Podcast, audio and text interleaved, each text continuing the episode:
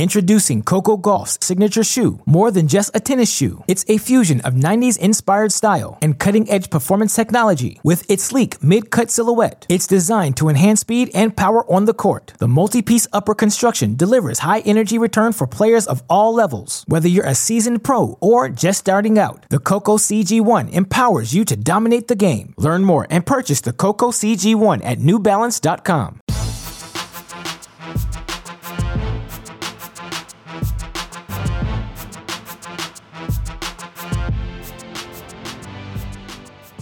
Welcome to the Mini Break, your daily podcast for the biggest storylines, results, and controversies from the tennis world. Today is Tuesday, April fifth.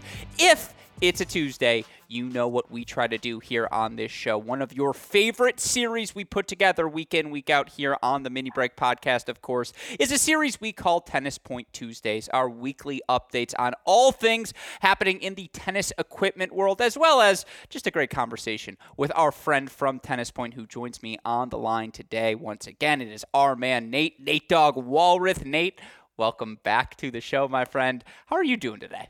What's going on, Gruskin? Um, Back in the saddle, Tennis Point Tuesday, our favorite day, at least my favorite day. I guess I can't speak on your behalf there, but um, happy Tuesday. What's going on with you? How are you feeling? I know you got, I, I see you checking your phone before we, we started here. You got college tennis you're, you're keeping up in the loop with? Well, Houston, let me be- Charleston, Morocco. Oh, it's it, it's it's busy times here, and I would like to be I would like to be clear from the get-go. A, it is my favorite time of the week. How could I not enjoy hanging out with you, Nate? We always have a good time here on these shows. B, it is a busy Tuesday. We've already had a broadcast here today. I'm recording this six forty-six p.m. The U S C women knocking out Hawaii four oh in about two hours, eight minutes in some Tuesday college tennis action. That's how you know we've hit the home stretch of the season, Nate, is that there are now Tuesdays with these matches. And honestly, the fun part about the college tennis world is you can find uh, a college tennis match pretty much any given day of the week if you look hard enough. And so there's always good tennis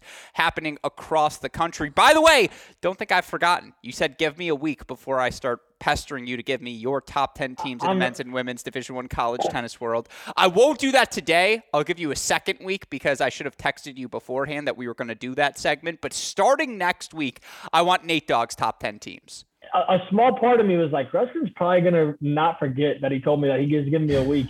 So I was semi-prepared, but no, one more week and I'll be locked it in. I'll, I'll, I'll have it. Uh, I'll have myself in order for the uh, college segment, but no, I'm super excited to, to be more involved with college tennis. I actually went down to West Virginia this past weekend and got to watch some uh, Fairmont State versus Edinburgh, good Division two tennis. It's just like, it's amazing how deep college tennis is. Like even at the Division two level, especially at the top of the lineups, one through three, I mean, these are solid players. Like uh, they're above ten U T Rs. I mean, the top's into elevens U T Rs. And it's, it was just fun to watch these guys um, battle. And they were nice enough to let me on court, get some, get, get some good content of these guys. And, Um, no, super fun to, to be down there and just check out some teams that I don't, uh, I'm not very familiar with. Do you know what your U T R would be right now? Uh, so I practiced with uh, Fairmont State for the whole weekend, basically. Okay. They, uh, the coach, they, they had an injury and they were like, the coach, he's a great guy. His name's uh, Terry, Coach Terry.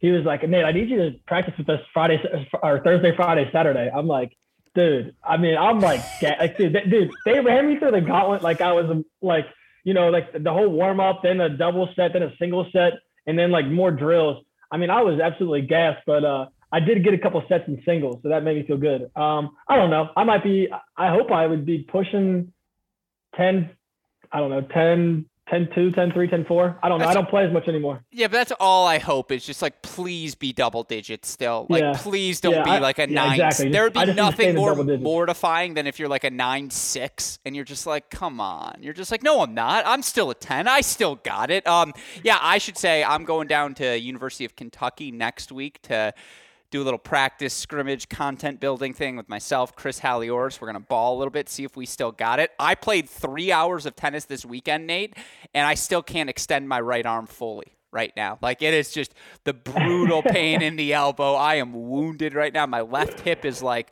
what did you think you were doing? And I should say, and you might hear a slight difference in my microphone quality today if you're listening. Uh, it's because I left my microphone at home in Indianapolis. I'm currently in Michigan visiting my parents. As such, I'm supposed to go to the Michigan practice tomorrow to, again, get some good content, talk to team members, but also hit into the practice. I'm f***ing Nate. Like, for lack of a better term, I don't know what I'm going to do. It's going to be an issue tomorrow. I need all of the latest equipment uh, available at Tennis Point. Like, I need you guys to send me all of the, all, all of the, uh, what what's the term? The casts, all of the, like, the braces. I need it all tomorrow. We'll either send it to you. I mean, we'll make that quick shipment. And then in a couple of weeks, the rumor has it that Cracked Rackets is coming to Cincinnati for a live podcast. That is that's, the rumor. That's what I'm hearing through the grapevine. So... Uh, eighteenth or twentieth weekend, I don't know. I, I heard some rumors getting drift, getting drifted out. So I know we're excited about that. Having you guys in town will be uh, a lot of fun. So we'll, well, we'll make sure we get you guys situated.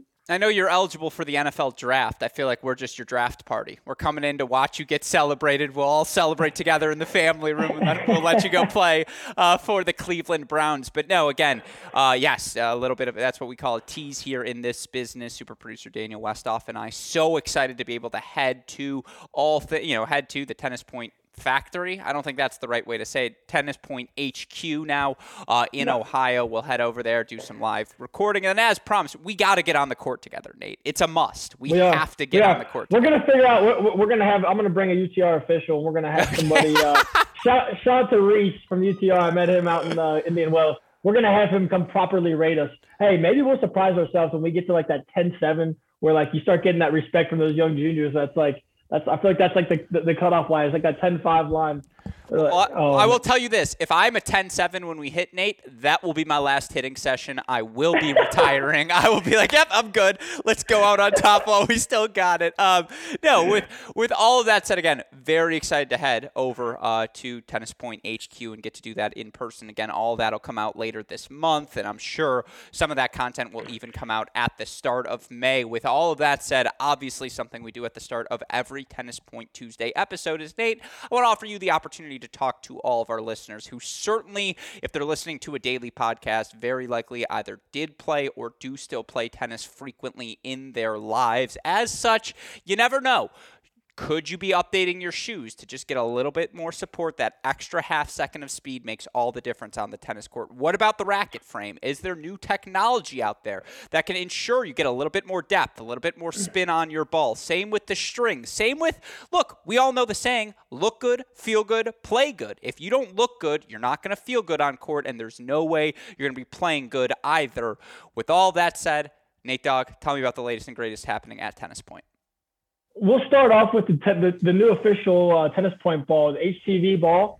Uh, it's a, a regular duty. It's a high-quality tournament ball, uh, qualified from the I T F Association. I hit with it not too long ago. It holds up really well, and I think the coolest thing about it is that it comes in a four-pack. So when you're playing doubles, you don't have to have that awkward gap of like – or like that little like, oh, can I get two balls? Like where like your, your opponent or your, your partner gets like pissed because he wants to hit more more serves. And you're tired of netting and chasing balls. So to have two balls a piece, the warm-up goes a lot smoother. Check out the H T V balls. I'd also like to shout out Lucky and Love. Uh, great yes. collection. Female apparel is at the top of the line. Uh, all the cool n- newest styles and colorways. They just keep it uh, keep it popping over there. Nothing's boring. I mean, you can look at the, the, the face of the franchise and Bethanie Mattek-Sands. Nothing she does on this earth is boring. So she is able to show her personality kind of through her line. I think she does a great job in I know it's a, a very popular um, line for, for the women. And then lastly, just tried out Mizuno, sent some sample shoes of the new Mizuno Wave Exceed Tour five. Well, you see Lorenzo Sonego rocking it. I thought that shoe was uh, played phenomenal. Yesterday on the court, I got out with it. Super light, feels durable. It's got a ton of cushion, a lot of support. I felt like when I was sliding, I was getting um, my foot wasn't there wasn't, wasn't a ton of movement or wiggle. And the, the stability I felt like was super solid. And so that that shoe launches in, I believe, a week or two. We'll have it on our site. I know people are excited about that. Mizuno does great stuff. Um, so, yeah, Lorenzo Sonego will be on. He, he, it's like a Miami Dolphins colorway. Super slick. I would like to be clear. The only boring thing Bethany Mattek-Sands does is come on this podcast far too frequently. And by the way, it's been like it's been like six months since we've had her. So B-Dog or Justin, if you guys hear this, spot is open for you, by the way. Uh, we need to get Bethany back on the show. So good call by you. That's a nice reminder here. She is, you know, she's been so no, kind with her time. That's the only thing. You're right, though. I've seen some of the Lucky and Love designs. I mean, it's on the forefront. If you like some innovation, if you don't want to be wearing those plain Jane clothing, definitely enjoy yourself some Lucky and Love. I know we talk about this seemingly weekly, but you have the opportunity to change shoes and try different things more than perhaps anyone mm-hmm. out there who is invested in tennis. This is why I want to ask you, if you can do this quickly. Doctor. Nike, Adidas, Asics. Three oh. different brands of shoes, all highly effective. Probably the most three most frequently seen brands, I would say, out uh, amongst club players, amongst junior players, college players, pro players. I would say those are the three I predominantly see. Would you agree with that assessment? And if you could for us, Nate Dogg, could you break down the three shoes and the differences? For sure. Uh, there's, I would say those are unquestionably the three most common shoes you see in the, uh, especially with the juniors and the, the competitive players as well. Uh, the difference, though, that's a, that's a question that's I get asked, I feel like, very frequently, is people come in and those are the first three brands that they seem to go to. But obviously, supply chain issues, it's like, That, that it's been a tough it's been a tough uh, stretch here for the guys that are like size ten to twelve.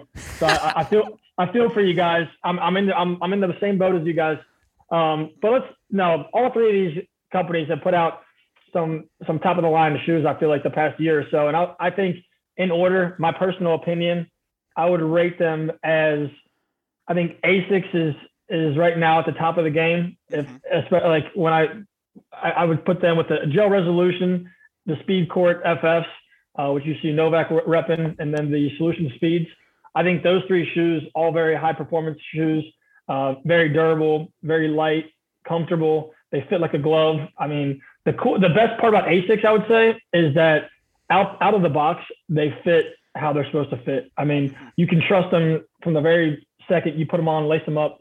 There's really no break in time. So for me, that's a huge plus. And then as well as just how they feel on the court. There's so much breathability in the Asics shoe. Uh, they're just very light, which is, I think, my biggest thing is I want a shoe that's durable and, and um, I trust with like stability and stuff, you know, when I slide. But for me, like I need it to be light. And I think Asics is able to keep the integrity of the shoe without um, putting too much weight in there. And then I would say with Adidas, uh, my second favorite shoe line, I think with the Barricade and the Uber Sonic fours and even the Sole Court Boost, those are just very solid shoes. I mean, you got guys like Zverev, uh, rocking Uber Sonic. You got Tsitsipas and Felix and Korda and Songa and Verdasco rocking the the uh, Barricades. Um, and then you got Félix Auger-Aliassime, who's rocked the Sole, the Sole matches. Um, so I think, and I think with Adidas, I think typically it's for a wider foot. I think they're very, especially with the Barricades, very durable. Um, The Uber Sonic is more of the lighter shoe that you're going to see with, you want to like keep your foot speed and you're okay. not looking for something that's going to last you the whole, yeah, the whole season. But yeah, sure. I think, I think all, I think you can't go wrong. And then Nike, the Rafa shoe, uh, very durable. It's a tank holding up for the whole season. That's a shoe you want to go through, through war with. And uh, you can trust that thing to hold up for ten years. It feels like. Yeah. That thing's got a half-life. Um, it does, no. dude. I don't know how it's, that thing's a tank. No, it'll rip, and then it'll actually sew itself back together. It's truly innovative stuff there from Nike. They're on the forefront. I think, but, by the way – sorry, go ahead. No, last, last note on the shoes, guys. If you want a real in-depth analysis of shoes, Tennis Point just signed Foot Doctor Zach Thomas. Check him out on YouTube. He's got like forty thousand subscribers. He does a tremendous job. He's a legit foot doctor, so he brings a lot more professional – Uh, takes than I do. He does the whole drill bit test and tests these shoes out himself and cuts them in half. So guys, check out his stuff. He will give you the the highest level of uh, of a- a- anal- like an analysis on these shoes, which I think is incredible. He'll give you analytics and analysis. Uh, exactly. Yeah, he'll give you both. I agree. Cut, cut.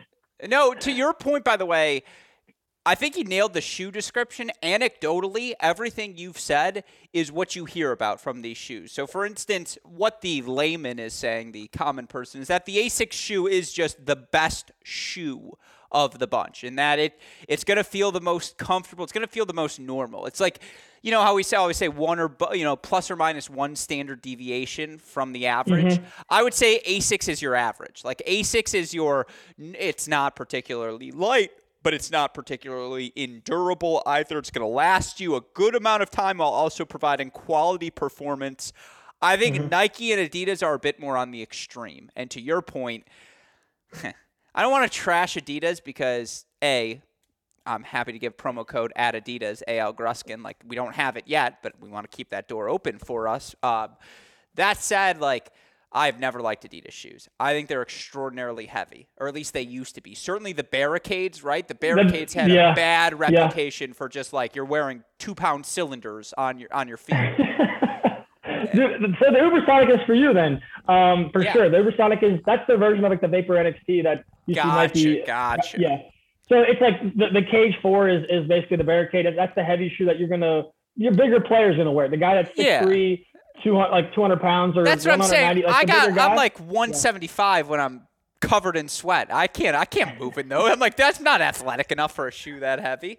Uh, yeah. I feel like the, I feel like Asics is kind of like the, uh, the Lululemon of, of footwear. That's, it's just, uh, put that, that's the title. Westoff, cut the clip. Right there, Asics is the Lululemon. There's our title for today's episode. That's freaking money. That's beautifully said.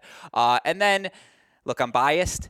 A Nike is a Nike. You know exactly what you're getting in a Nike product. It's going to feel like it looks, particularly the flashier it is, the the more flashy it'll feel on your foot. At the same time, I like it. It's good for me. Um, again, it, I mean, again, to, to each their own. Guy. Yeah, t- yeah, one hundred percent. I'm a, I'm a slave to the brands. Um, yeah, I, again, I think all of these shoes are good. I think there's a lot of good products out there. And again, no two people's feet are the same. And so obviously sometimes you need a wider set foot. Sometimes you do want it a little bit lighter. Maybe you are a stronger person who needs a little bit heavier shoe to balance yourself out and provide that stability. Well, there are all of these options available on the website, tennis point dot com. Of course, you use that promo code C R fifteen at checkout. Not only will you get fifteen percent off all sale items, you'll get free two-day shipping on all orders exceeding seventy-five dollars. Best of all, a free can of Wilson Extra Duty tennis balls. That's tennis-point, symbol, not the spelling, tennis point dot com. The promo code is C R fifteen. With all of that said, Nate Dogg,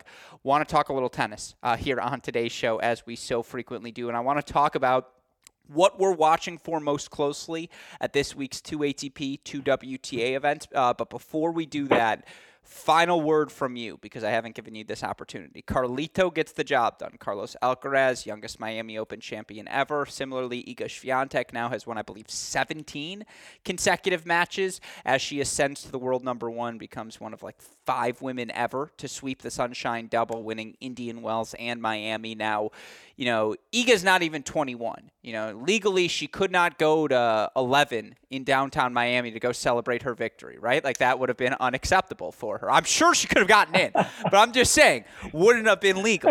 At the same time, Carlito, I mean, we saw him doing his little salsa dance at his hotel room, because not only is he not twenty-one, he's not even nineteen years old. So, like, talk about getting stamped at the door no matter what. Those hands are going to be covered if they try to go anywhere. With that said, final thoughts on Carlito and Iga to you. Your thoughts on just their run and where you're at following the Sunshine Swing.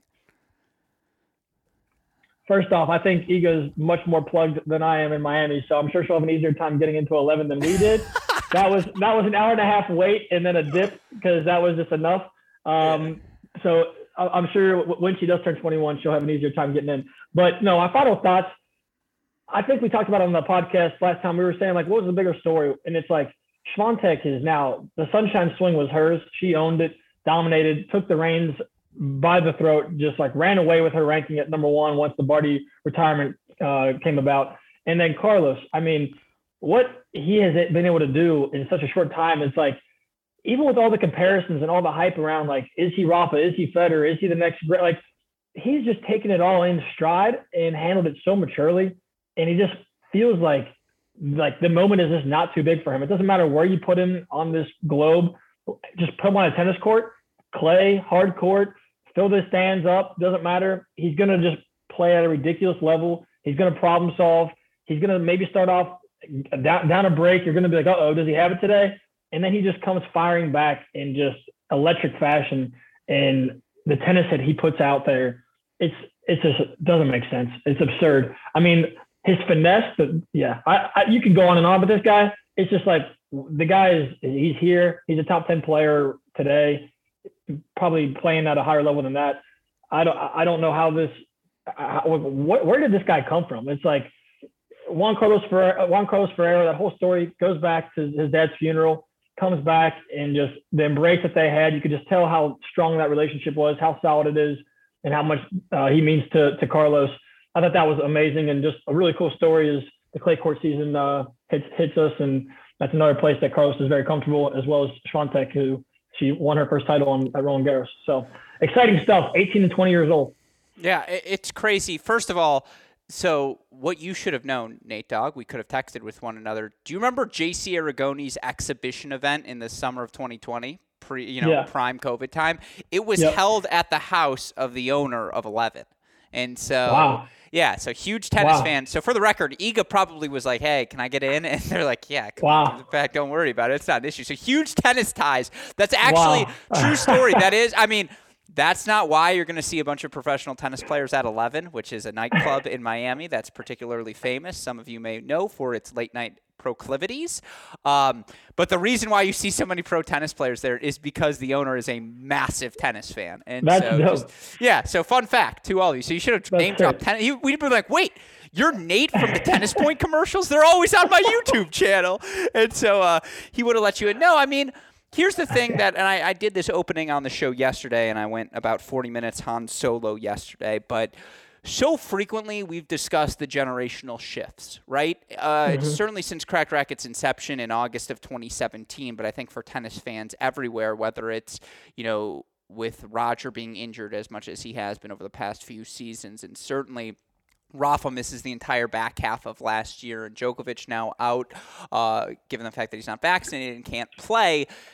You know, I think on the women's side, the generational shift has been coming, and certainly it feels like we haven't seen prime Serena now for at least two full seasons, two and a half full seasons, and you look at the Grand Slam champs, the Osakas of the world, Bardis of the world, Kennans of the world, Andreescu's and Raducanu's of the world. Certainly they have all come to their prime in the post-Serena prime era, right? And mm-hmm. that they've all won Grand Slams, I feel like as a tennis community, we have accepted the generational shift that's happened on the women's side. And we're pretty prepared for life on tour post-Serena, at least in the women's game. This is the first time in men's tennis, and I want to run this by you because, again, I'm, I want to talk about this with everyone we speak to here this week on our Cracked Racket shows. This is the first time where it feels like there is broad consensus, not a single zig to anyone's zag about Carlos Alcaraz. No one is out there. I love you, David Gertler, all about tennis blog and tennis blogger one. I love you, Alex Banchilla. I love, you know, you know the group of people I'm referring to, the zaggers, the naysayers, the people who want to stand out with the slightly uh, off the beaten path, off, you know, uh, off grain opinion. Those don't exist about Carlos Alcaraz. It's just like a degree of, I think he's going to win a slam this season. I disagree with you. I think he's going to win two slams this season. I disagree with you. I think he's going to win ten of the next fifteen slams. Like, that is the, cons- again, consensus. There is never consensus in tennis. I think there's pretty clear consensus about what Iga's accomplished on the women's side, but more so than Medvedev, than Zverev, than Tsitsipas, than Sinner, everyone is in, from player to coach to fan, on Carlos Alcaraz. And I think the the closest thing that I've seen to this in sports, I've seen with this since Rafa was here, is like the comparison for me is like Luka Doncic. Is like like when he was Bassett. fifteen. God, you are Asics as the Lululemon and Doncic Alcaraz. This is why you want to know why this is my favorite day of the week, Nate Dogg. Hit me with the comparison. That's great. I think what we saw with Luka Doncic at Real Madrid when he was fifteen, sixteen years old, playing with grown men and just working these guys, uh, despite, you know, being at a lesser competition than the N B A, it's like you saw it. And like it was like ridiculous that he didn't get drafted number one because the talent was just on another level. And the way he approached the game, the way he, uh, the, men- the mentality that he had, the confidence that he had, uh, we see all of this with Carlos Alcaraz. The confidence that he possesses, the belief that he has that he belongs at the, the highest Uh, stages in this game that with the, with the most at stake. He believes in his stuff. Like, I mean, you just have, we just haven't seen that in so long. and the athleticism matches it, the shot making matches it, and it's like he's the most surefire thing we've seen uh, in a long time. So which is, I, it makes sense. I mean, there is really no naysayers. It's like, what can you like? What can you honestly knock and feel like you feel good about that being a place that players can target to kind of break up his, his game plan? Because it just feels like everything that he wants to do, he's going to be able to impose himself, and his game plan is going to work. I mean, kind of like we've seen with Doncic, like you can double team this guy. You can throw any defense you want at him. It doesn't matter. He's going to figure it out. He's too smart. He's got too much finesse. He's too skilled. And I see with Carlos, it's just like these guys are going to dominate this sport for a long time. So, I mean, tennis is, uh, I mean, we're we're in for a long haul of just thrilling tennis, because the guy is just, I, I I have to watch almost every match he plays. It's just yeah. like, you know, that it's a walking highlight reel. Mm-hmm. Is he the best watch right now in all of tennis? Like, if a Carlos Alcaraz match is on and you're a tennis fan, you're watching it, right? I agree with you. Is he he's, the he's number one, the one best, draw? He's one of the best, most polarizing like athletes in the world right now. I mean, yeah. he's he's he's he's going to take over. Like, it's just a matter of time. I mean, we're going to see this guy on more magazine cover like cover shoots. He's going to be on more commercials.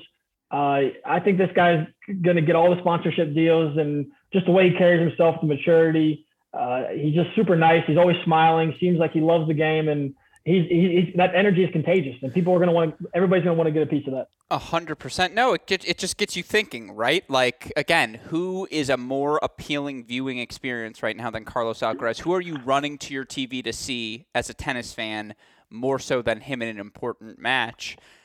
I mean, maybe the Federer comeback, or if Djokovic is able to play, certainly with how well Nadal was playing in Australia, that felt like appointment viewing.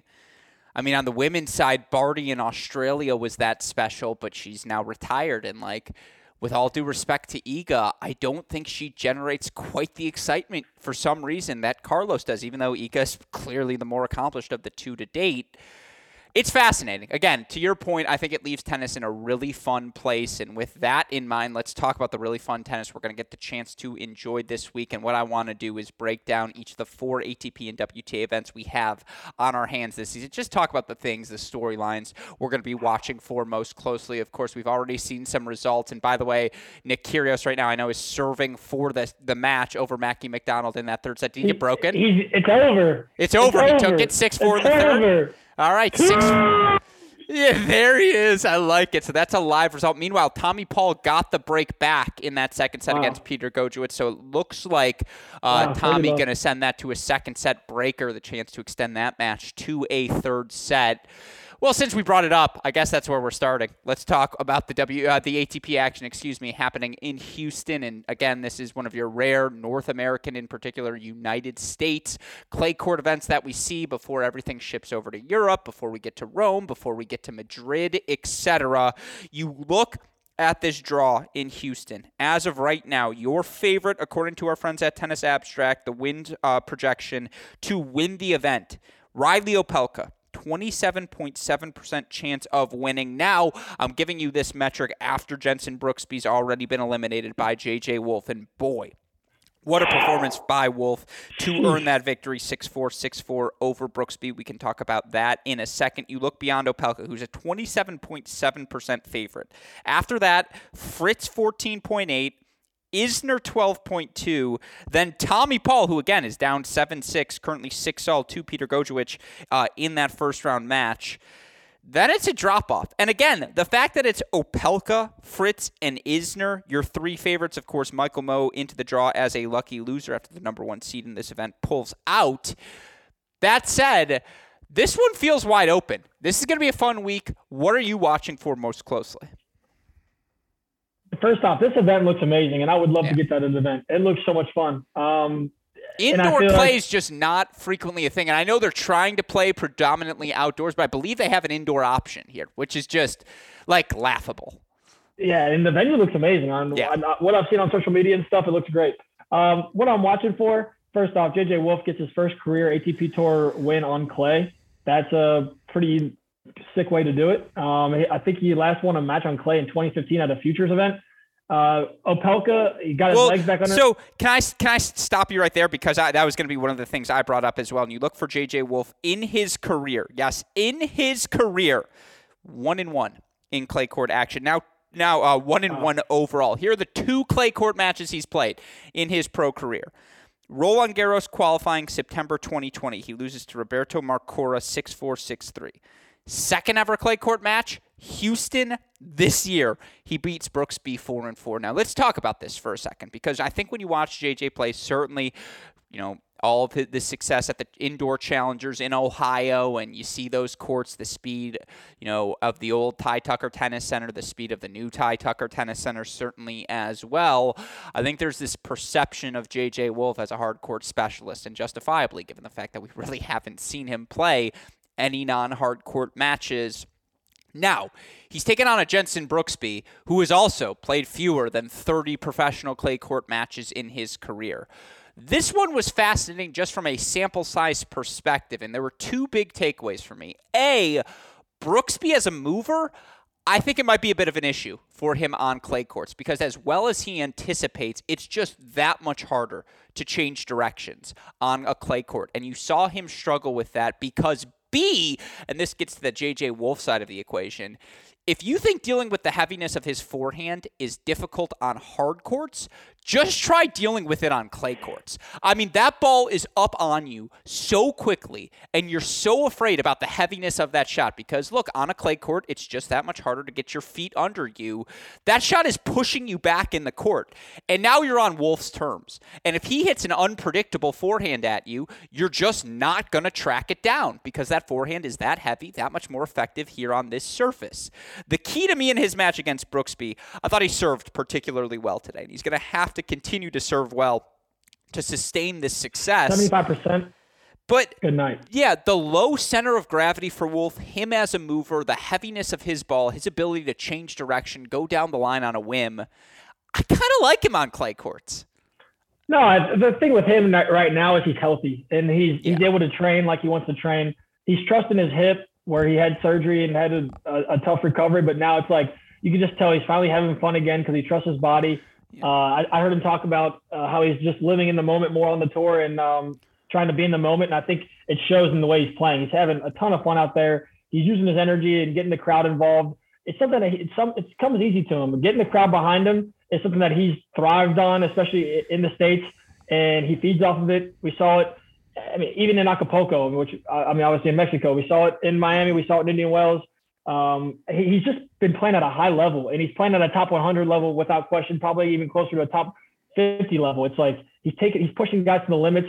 It was actually interesting, you know, he lost to Batista Gut in a tough match, a guy that Brooksby just took down uh, not too late, not too much longer, uh, a week later, and and those two guys practiced with each other and then draw each other in the first round here. But obviously, I saw Wolf had three breaks of serve, so he must have yeah. been returning pretty well. No, and that was the big thing, too. It just was really hard for Jensen to hurt him on these courts, and I do wonder with how flat that backhand wing is, and I do think he's got some nice knife on the forehand. I thought that ball kicked through the court fairly well, but again, he's a guy whose game is so predicated on movement, right, and anticipation and on the stretch and making you uncomfortable. He's just a little less fluid on the clay court as a mover yeah. right now, and it makes that a little bit more difficult uh, to play that sort of instinctual game that he does. That said, I'm not worried about Jensen Brooksby on clay, but I am intrigued, I suppose, will be the glass half full I, way. I think because he has a drop shot, a reliable drop shot. He's got... Well, he changes um, direction so well, right. which you figure on clay just makes your opponent's life miserable. And then the physicality element, like... Ask Jensen Brooksby, hey, you want to play a two and a half hour match? He'll sign up for it tomorrow. Yep. Yep. No, he's insane. And I, his competitiveness, he'll, he'll be fine. That's not a guy to worry about. He has uh, had a lot of match play. Maybe he, his legs didn't quite get back underneath him, but um, no, I expect him to be fine. But huge win for J J. I'm also looking forward to Kyrgios, man. What, yeah. what a win. He, three. I mean, we just said a three set win versus Mackenzie McDonald, a match where you felt like he was on the verge of getting distracted and losing it a little bit after a football issue and stuff. Um, but no, Kyrgios, always uh, drama, ne- never fails to, to, to be close, to, to be nearby. But big win for him on a surface that he hasn't been great on. Uh, I'm interested to see what he does in this tournament. No, and shout out to Blair Henley, who got the scoop from him announcing he is going to play the twenty twenty-three French Open because his girlfriend wants to go to Paris. But, like, Okay, that's fine. We'll take the scoop, and we're going to get to see Nick in Paris next year. That's going to be uh, a ton of fun. You know, it's funny. This event is called the U S Men's Clay Court Championships, right? Well, it's technically called the Fayez Seraphim uh, and Co. U S Men's Clay Court Championship. You look at the field, it is a very American-centric field, and certainly it's hilarious that Christian Garin, who has all of this clay court success, and I believe has won this very event before. I think he beat Casper Ruud in the final, or lost to Casper Ruud in that final in Houston. I actually think Green might have lost to Casper Ruud in that Houston final a few years ago. He's only got a three point nine percent chance, according to the Tennis Abstract Singles wow. forecast, of winning this, mat- uh, this event, and that speaks to how poorly he's played of late. Yeah. I also That's think he's on straight-up upset alert first round. He's playing a Jack Sock who has not, you know, gotten over the hump. He loses to Kasmanovic six and four in Miami. He loses to Tsitsipas seven six in the third in Indian Wells. Loses to Opelka, you know, six one in the third at Delray Beach. Loses to Fritz one and four at Dallas. That said, he has played exceptional tennis if you have used your eyes and actually watched Jack Sock play over the past few months. So yeah. that Garin Jack Sock match may just be your best match of the week. That's fascinating. I was crushed that my birthday brother, Juan Pablo Varias, knocked out, although shout out to Mitchell Kruger for getting a win in a main draw of an A T P two fifty. And again, I still have faith that at some point Mitchell Kruger will dip his toe into the top one hundred in his career. Beyond that... that Three names for you. Here are my three favorites, sorry, to win the event, and then the floor is yours and we can move on. No, Alejandro Tabilo, the lefty from Chile, who had an outstanding South American clay court stretch before the Sunshine Swing, who, you know, made that final in Cordoba, Cordoba, losing three sets to Albert Ramos, loses in the semifinals with Santiago, three sets to Pedro Martinez, loses three sets in Buenos Aires to Pedro Martinez, then makes the final at the Santiago Challenger uh, right after that, losing to Hugo Delian. Point being, Tabilo right now, number one hundred in the rankings, reached a career high of number ninety-five at the end of last month. He's twenty-five years old this June, smack dab in the prime of his career, has just cracked the top one hundred. The lefty, it's honestly Kyrgios-esque with the game style he plays. It's based around the serve, the shot making he produces, but I think he's just a more, he's literally a locked in, less flashy Kyrgios. It's very, very fun to watch. Wow. He's dark horse number one, who I think could absolutely win this. So he would be in the number three spot. I think it's a must-have week for Christian Garin. Uh, uh, Christian Garin, like he, he just has to. We're back on the clay. If you want to stay yep. top fifty, he needs wins, and he needs them now. And then the yep. last one is Francis Tiafoe, who's got a fascinating match against Marcos Giron. And certainly you look for Tiafoe, who's over five hundred for his career, but I believe thirteen and twenty-four in A T P-level matches on clay. Of course, early in his career, he made that first final in Estoril. I feel like he should be better on clay courts than his record indicates. And you look at the draw here, again, given how American-centric it is, given the fact that you have your number one seed withdrawing from the event, given the fact that you look for Francis, again, like Isner, Green, and, you know, Green is different, but Isner, Fritz, Opelka, like those are the three highest seeds still left in the draw. Are you particularly intimidated by any of those players on clay courts? I would argue the answer is no. And so it's a massive opportunity for Francis this week.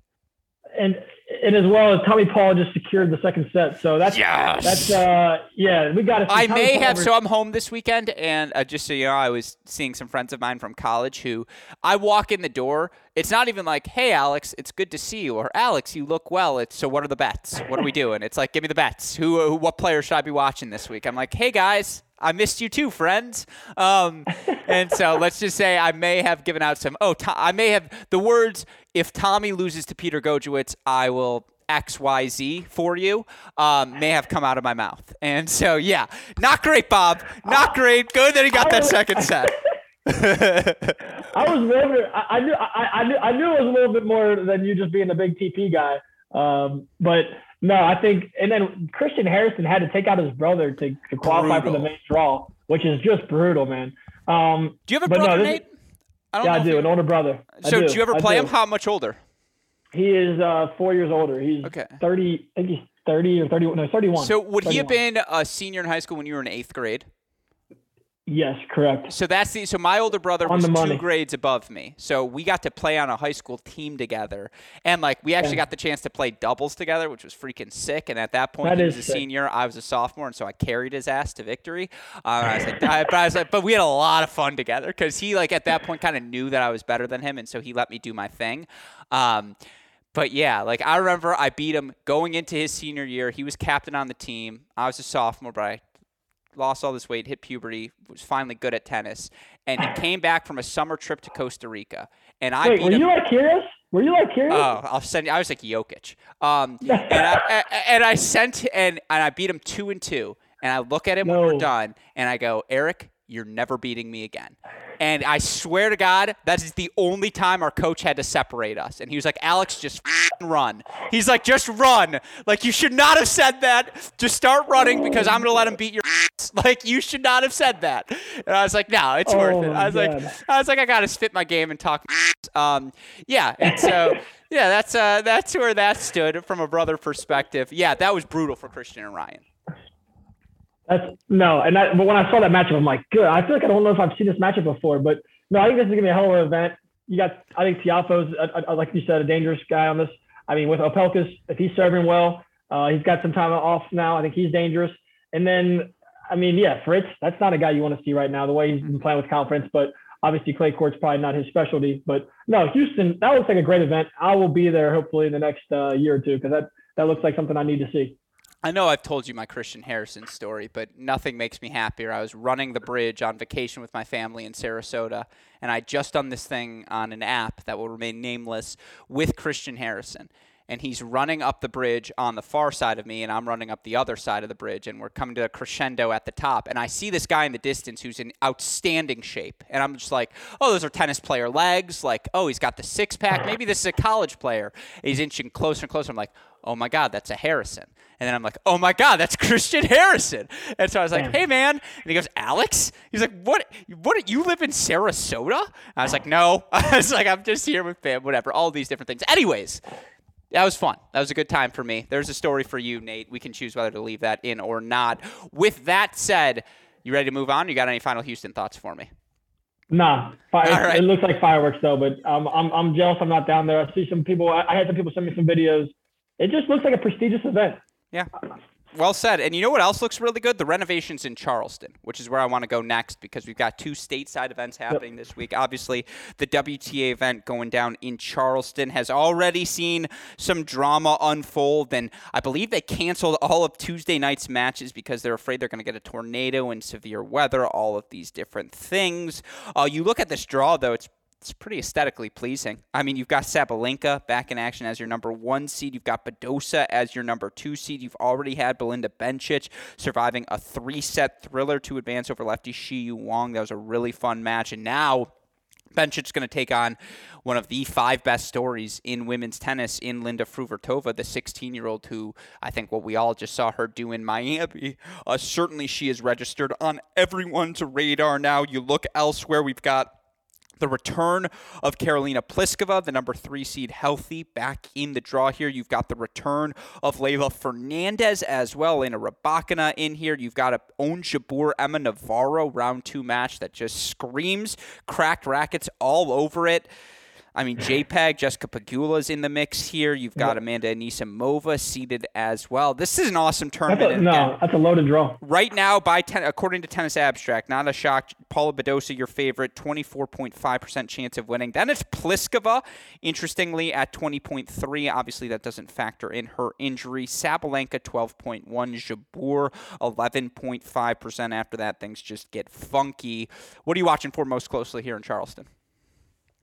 Yeah, like, I mean, Badosa, to me, uh, just to see if she, how she transitions to the clay courts, to see if, w- what she looks like, if she looks like a contender uh, heading into this um, heavy. I mean, what I just learned today, though, thirty-one percent of the tournaments are on clay, which I that was a big number from what I kind of thought. But to see if, what kind of uh, form Badosa is in. Wait, that, but that's they, an instru- hold on, I'm doing the math there. That actually feels a little low because. Does it? Because what? Point. two percent of the tournaments are on grass. Like, I know it's not actually zero point two percent, but it's probably fewer than ten percent of the right. tournaments are on grass. And so does that mean over fifty percent of tournaments are hard court tournaments? Yeah, that. Yeah, I'm not. I didn't check the grass, but I would imagine it's probably like like you said, under ten percent for for for grass. So I'm I'm thinking it's closer to uh yeah fifty or sixty. fifty. For, yeah, that's yeah, fifty, that, yeah. That's crazy. But sorry, go it on. Is. No, so but I would say Badosa, Leyva Fernandez. I, I want to see if she can kind of find the form that we saw her um, have at the end of last season. I think. Um, how do you think clay suits Fernandez's game? I think she. It's going to be fascinating. Uh, that's a really good question. She, the quickness she displays, the balance that she has from a movement perspective. I mean, I believe she's a junior French Open champion, former junior French Open champion, and so. I think it's going to fit her very well. And I think the weapon she has, the creativity she has, if you give her an extra half second, she's just going to make you pay. And, you know, yes, she's really good at taking the ball early on the rise, but she doesn't have a power-centric game. She's very crafty, right? Is mm-hmm. very good at moving the ball around the court and finding advantages by taking space away. All of those strengths are more pronounced on a clay court mm-hmm. than they would be on a hard court. So very good call by you. I think Fernandez is in for a big week. Uh, the one I'm watching most closely, and again, there are a lot of people certainly to watch closely right now. How healthy is Owen Jabeur? That's certainly a question all of us want answered. But how about nineteen-year-old Chinwen Zhang, who knocks yeah. off Sloane Stephens today? Dominant yep. third set performance there, but you look at what the nineteen-year-old's been able to accomplish over the last fifty-two weeks, and by the way, October eighth, two thousand two, I'm October sixth, ninety-five, shout out to the October gang, October's very own. She's forty-four and sixteen, Nate Dogg, in her last fifty-two weeks of play. That includes qualifying at the Australian Open, making the second round before getting knocked out by Maria Sakkari. That includes qualifying at Melbourne before the Australian Open, making the semifinals there, losing to Simona Halep. You look for her at Indian Wells, gets into the draw there, wins her first round match, loses to Angelique Kerber in three sets. You look for a disappointing loss, certainly, in the Miami round of one twenty-eight, but overall here in twenty twenty-two, Chinwen Zhang is seven, uh, seventeen and six overall. She's reached a new career high of number seventy-two in the rankings. She is, you know, a top one hundred, uh, excuse me, top seventy-five player in the W T A points race. And she just got the big win over Sloane. And so now, you know, you look for Zhang. Obviously, you knock out the seed in your section. Things start to open up for her. Up next uh, for her, I believe, is Ekaterina Alexandrova. And I don't think E C A T S played particularly well. Then would potentially be a third-round matchup against a still returning to form Karolina Pliskova, her second match back. Like, tell me why the nineteen-year-old can't have a big week this week. No, yeah, I mean, like... This, like we said, tennis continues to get younger. Another another budding star on the on the W T A tour. She's got the firepower, has the weapons to, to cause real damage. Alex, Alexandrova, who had a good season last year, had some solid results. I think that'll be an interesting matchup. Um, but yeah, is this is this someone that you is like? Are you already labeling her as a contender at one of these two fifties? Contender, sure. What? Winner. Like, I mean, so, yeah. so I thought you were about to ask me. That's why I grunted. Is is she a future Grand Slam champion? To which I was going to say, I'm not there yet. Right. Is no, she going to be in the mix for a yeah. while? Yeah, I like her game a lot. I like the it's the weapon she has and the fearlessness with which she plays. She's just going down swinging right now. And again, you can't fake mm-hmm. seventeen and six or forty-four and sixteen over the past year confidence, right? And she is just oozing with confidence and that youthful naivete. Which when you get that sort of confidence, like I. Again, I, I apologize because I know listeners get angry when I relate it to myself, as my tennis game is not nearly applicable, nor similar, nor comparable to these players. But if you play tennis your entire life and were good at it and like or just like stuck with it, very likely there was a six-week stretch at some point in your tennis career where results just started breaking your way, where you started playing your best tennis. There was some, hopefully there was some sort of turnaround, and the confidence you got from that, you're just like, oh, I'm not going to lose in anything. Like I can tell you, to me, it was second year boys sixteens. I was finally like comfortable in my own skin. I had grown into my body. I was like, oh man, I'm actually not bad at this sport. That's the sort of confidence right now Chinwen Zhang has, where it's just like, oh, I can play at this W T A speed now, and I'm not intimidated by anyone.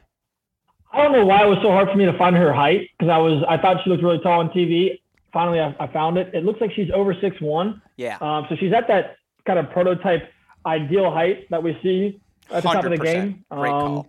So, so the size that she has, that she, that she possesses to kind of dominate the ball from beyond the baseline, cover a lot of court. Um, as she continues to kind of develop the front court game that we see that kind of sets uh, people apart in both the men and women's game, I think, like you said, I mean, down the road, I think we can revisit her as a uh, contender at, at the big events, because I mean, the, the, the mental is there, and that's the biggest thing. If, if, if the mentality and the mindset, the, the tennis I Q are there, the weapons are there, it's the, the, the puzzle, the pieces of the puzzle kind of get started to be put together, and it's, it's a dangerous, it's a dangerous formula. thousand percent. And then just quickly about the Americans here, and there are a lot of them. Allie Risk, good win over Katie McNally to advance. Yep. And, you know, certainly Amanda Nisimova, good first win over Sasha Vickery. She now has Yulia Putintseva. That's a fascinating uh, round of thirty-two matchup. You look elsewhere, J P E G, Jessica Pegula in the draw, Lauren Davis, who had success here last year, Coco Vandeweghe, of course, daughter of the tournament owners, Emma Navarro, twenty twenty-one's N C double A women's singles champion, current sophomore at the University of Virginia, who's killing it in the college ranks. Another wild card. She gets a three-set win over Madison Brengel to set up the matchup against Onjabur. Again, we haven't said a word about Madison Keys, the number nine seed, who's had success yeah. here before. She is still uh, alive in the draw. Certainly, you've got Claire Liu, another one of those young Americans, former really successful junior, who's sneakily ascended her way into the top one hundred, and I think is going to be in the mix in the next decade.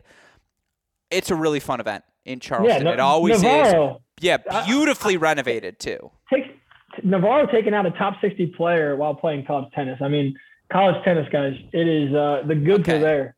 Can I give uh, the counterpoint, though? I love Madison Brengel, who's a member of the tribe, and I will always root for my fellow Jews.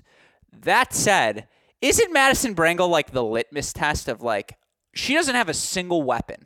It's like, if you beat Madison Brengel, you belong in the top one hundred. If you do not, yep, yep. by no means do you belong in the top one hundred. And, like, I'm not many, trying to be disrespectful to Madison, but, like, I, all this tells me is that Navarro now has the physicality and the weapons to be like, yeah, Madison Brengel can't hurt me. Who's the litmus test for the men? I need to know. Like top one hundred litmus tests? Yeah, Are we doing like, this right is it, now? Is oh, it like, no. like, off the top of my head, is it Deuce Onlaevich? Is that the guy? The Deuce? No, the Deuce no, isn't consistent he, enough. He doesn't bring the physicality. He brings the shot making. Right. Litmus test to me is like Jordan Thompson. Like, that's a pretty Ooh, okay, good okay, one okay, where it's like, okay. if you beat Jordan right. Thompson, you should be in the top one hundred because there's a physicality and a consistency you bring okay. that's just probably better than everyone else. At the same time, that might be a little I strong like for the top one hundred litmus test. Ah. Uh, How about Juan Manuel Cirandolo? Isn't is it he Yogi? just a, is Juan Manuel just the female Madison or the male Madison Brengel? Because like, or is it Yo- it's either him or Yoshi. I actually no, like, you the- don't disrespect you. No, just kidding. First of all, it's not disrespectful. No. We're saying you are the litmus test of if a player deserves to be top one hundred. No, because Yoshi's got a little more spice. No, Yoshi's gonna.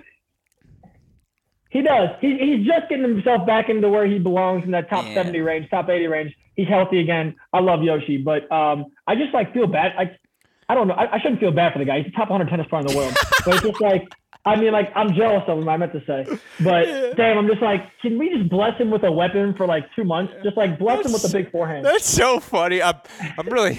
yeah. Sorry, that's good.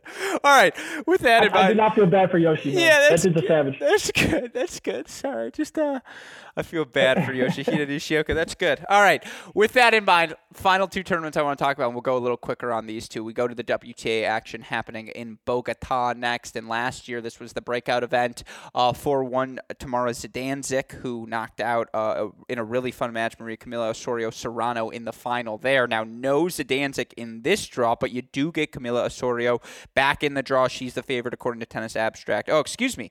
Second favorite, twenty-six point six percent. Your favorite is unseeded Diana Yastremska, who knocked out number four seed Pana Udvardi uh, earlier today. Or did Udvardi retire from this tournament? Unclear to me what exactly happened. No, no, no. no. She, Yastremska did knock out Udvardi. Yeah, five and one. Thank you. Um, So, with that said, those are your two significant favorites, and you've got Rebecca Pettersson, twenty point seven percent, Beatriz Haddad-Maya, ten point three percent.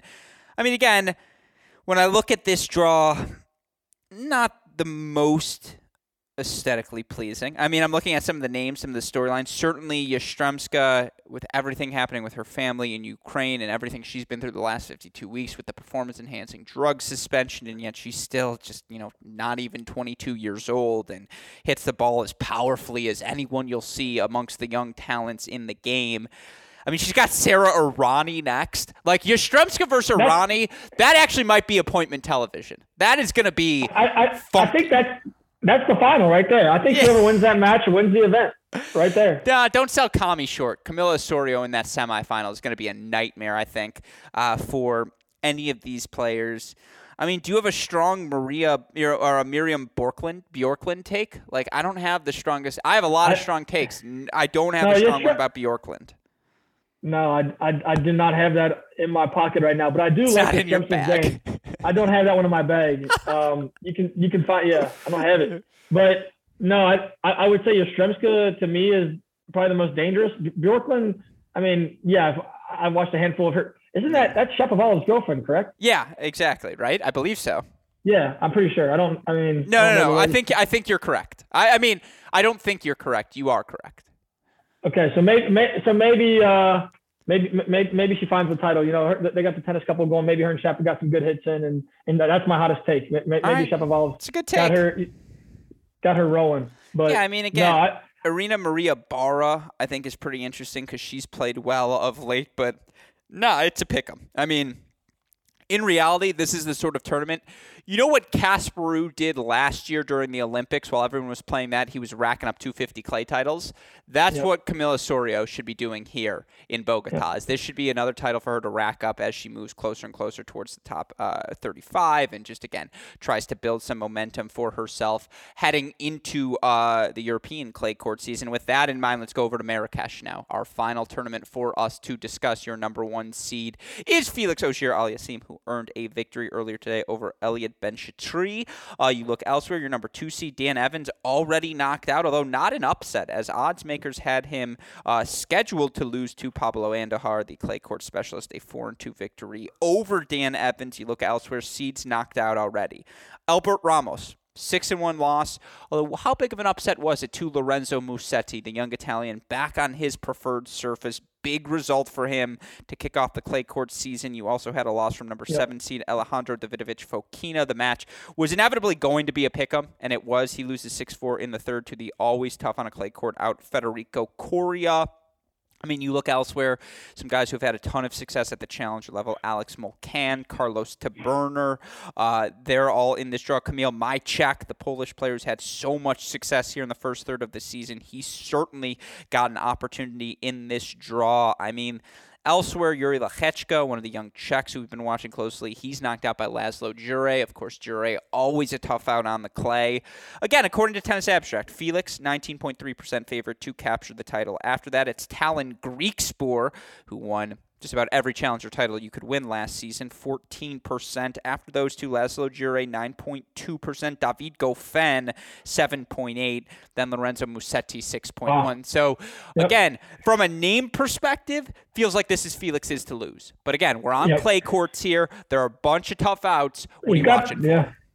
He's got a potential rematch with Botic, uh, who, who got him in Indian Wells. That, that could be an exciting matchup. Musetti is probably just He's feel, he's feeling great to be back on the clay court uh, after kind of tumbling down the stretch and on, on the hard court swing one hundred percent. In the States. So I'm sure he's excited to get his feet on some on some red brick. Um, I was surprised that Marco Cecchinato lost. That's a guy that's been very steady on clay courts. You feel like for him to stay in the top one hundred, he needed to kind of win that and find some momentum early in this clay court season. Uh, not able to get away with a first round win there. Um, Fokina t- t- takes an L there, I, which I felt like it was a bigger upset. Um, when I looked at it, but I guess they're closer in ranking than I thought. Um, no, I think Felix is Gasquet. That's another guy that's dangerous on, on, on the clay. I think that's just a guy I, I'm always going to tune in wherever Gasquet is, especially just as he comes down the uh, the final stretch of his career. But no, like you said, Felix Auger-Aliassime has to be the heavy favorite um, in, in this one. Yeah, I, again, it's going to be a really fun week of play. You know, Alex Molcan is very, and Vit Capriva are very much, and honestly, Bernabe Zapata Morales are all challenger superstars, and they've all been playing great clay court uh, action, certainly. But, um, you know, again, it's going to be interesting to see uh, where things break down in this draw. Keep an eye on Greekspor. This feels like a massive opportunity for him to make a run yeah. at an A T P level event. And again, for those of you who are unaware, Talon Greekspor last year, let's see, of his one, two, three, four, five, six, seven, eight challenger titles, nine challenger titles, excuse me. Uh, no, no, no, eight, two, four, six. Yeah, eight challenger titles he won last season. Six of them were on clay courts. So, yeah. Keep an eye out on Greekspor, who's just got the sort of twitchiness you need uh, to have success on the A T P Tour in the modern game. But with all that said, that's your action happening this week on the A T P and W T A Tour. We've got four events again, Houston, Charleston, Bogota, Marrakesh. Any final thoughts on everything before we rock out of here, Nate? The only thing I forgot about is your favorite doubles team, Jack Sock, Nick Kyrgios, are back in action together. That's uh, always popcorn, so... can't wait to see what those dudes do in Houston. I know they'll have a lot of fun with those fans down there.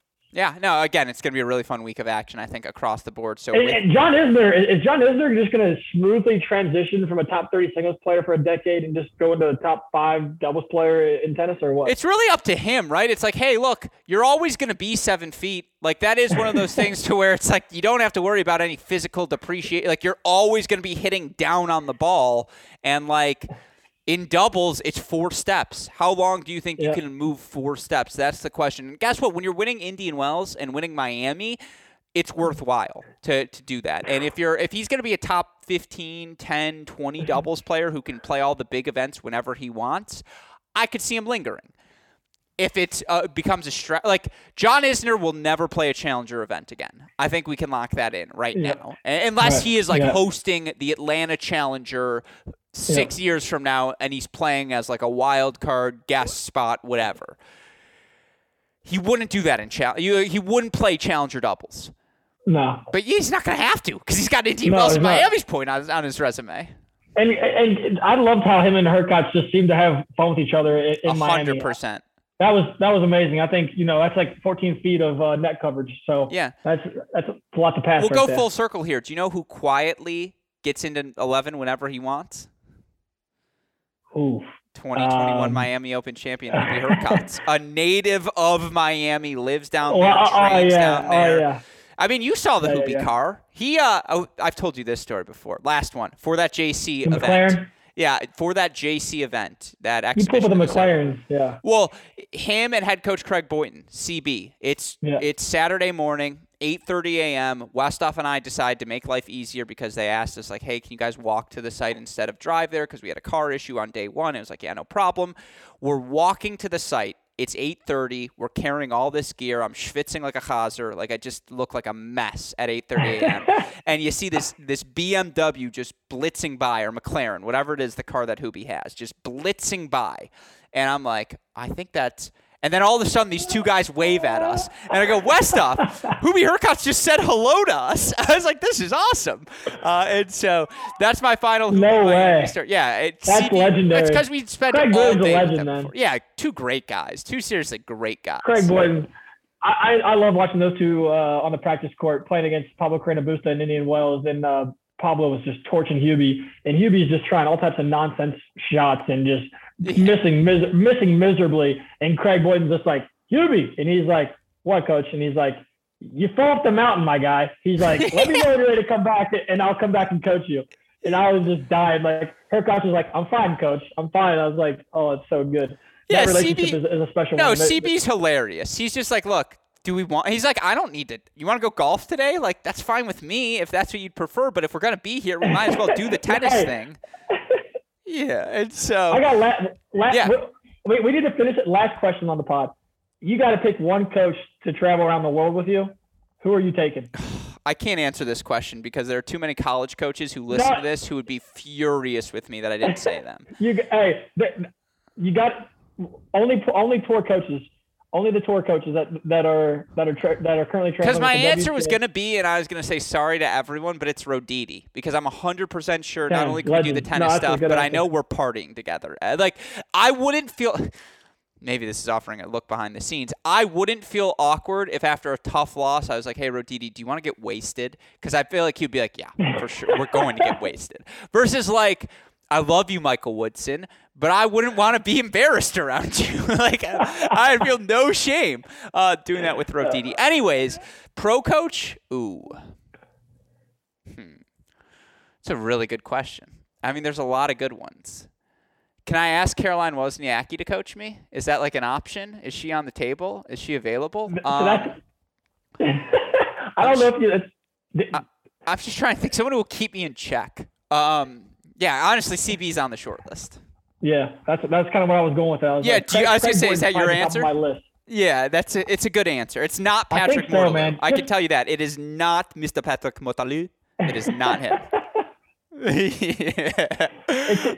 Oh, good stuff. Yeah. Anyway. With no. all of that said, Nate Dogg, yeah, uh, it should be a really fun week of tennis. And again, for our listeners who are curious, because I know you talked about some of this stuff on your own podcast, and you guys are busy keeping everyone up to date on all things Tennis Point. What are you up to? Where should our listeners follow everything?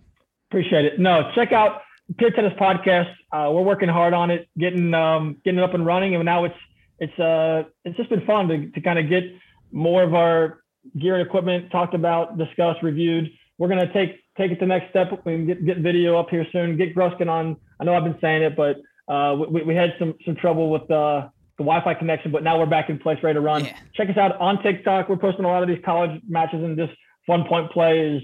Somehow these people let us, they trust us to get on court and capture the content. So we're thrilled about that. Hopefully that uh, we can we can get more of that stuff up there as we travel to these tournaments. I G Tennis Point U S A. Um, but yeah, I know we, we'll. Um, Yeah, we, we also we really do need to do one of these giveaways uh, with, with Cracked Rackets. That's that's on my short. So when you guys come in town in a couple of weeks, we will uh, mock that up and, and have that for the fans. Yeah, I, I'm all in on that. And again, you know, I always enjoy the opportunity to get the chance to speak with you, and we are very much looking forward to. Yeah, we'll just do it when we're in person. We'll double up. It'll be a double, yep, you yep. know, mini break, uh, Pure Tennis Podcast episode, and we'll have some fun Hell with yeah. it. We'll get on court, do all of those things. Of course, it'll still be a super producer Daniel Westhoff product on the ones and twos, and who, mm-hmm. as always, has a f- of an editing job to do day in, day out. And again, you've heard us talk about it all uh, show long here. For the latest and greatest equipment in the tennis world, head on over to our friend at Tennis Point's website, tennis point dot com. Use that promo code C R fifteen at checkout. With all of that said, for the fantastic Nate Walroth, our super producer Daniel Westhoff, our friends at Tennis Point, from all of us here at both Cracked Rackets and the Tennis Channel Podcast Network, I'm your host, Alex Gruskin. Nate Dogg, what do we tell all of our listeners? That's the break. And we will see you all next week. Thank you as always, my friend. Yes, sir. Appreciate it. Always good.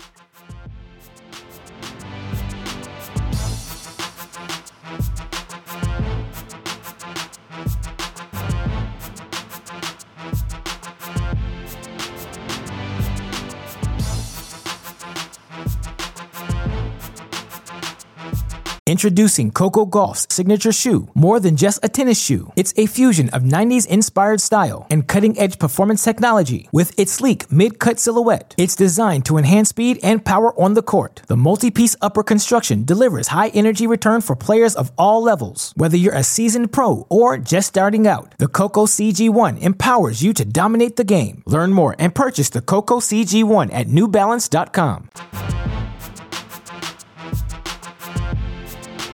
When you need mealtime inspiration, it's worth shopping Kroger, where you'll find over thirty thousand mouthwatering choices that excite your inner foodie. And no matter what tasty choice you make, you'll enjoy our everyday low prices, plus extra ways to save, like digital coupons worth over six hundred dollars each week. You can also save up to one dollar off per gallon at the pump with fuel points. More savings and more inspiring flavors make shopping Kroger worth it every time. Kroger, fresh for everyone. Fuel restrictions apply.